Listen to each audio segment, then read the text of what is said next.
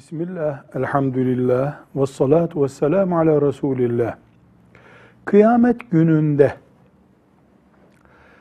amellerimiz tartılırken, hesaplanırken, farz ibadetlerden eksik kalırsa, bunlar nafile ibadetlerle tamamlanır deniyor.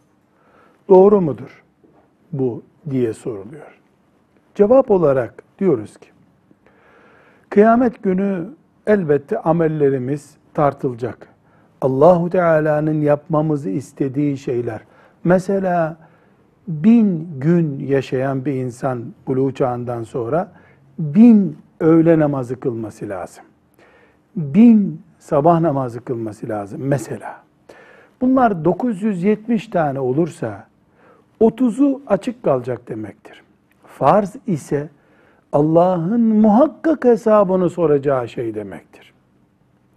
Bir de Peygamber Efendimiz bunları yapın diye bazı ibadetlerde buyurdu ama farzlar gibi tutmadı. Onlara da nafileler diyoruz.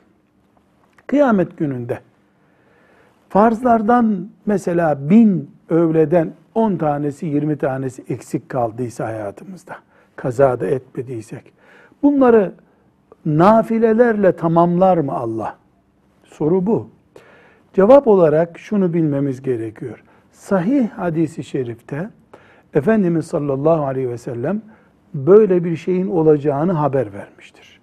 Ama kaç yüz nafile rekat bir farz rekata sayılacak?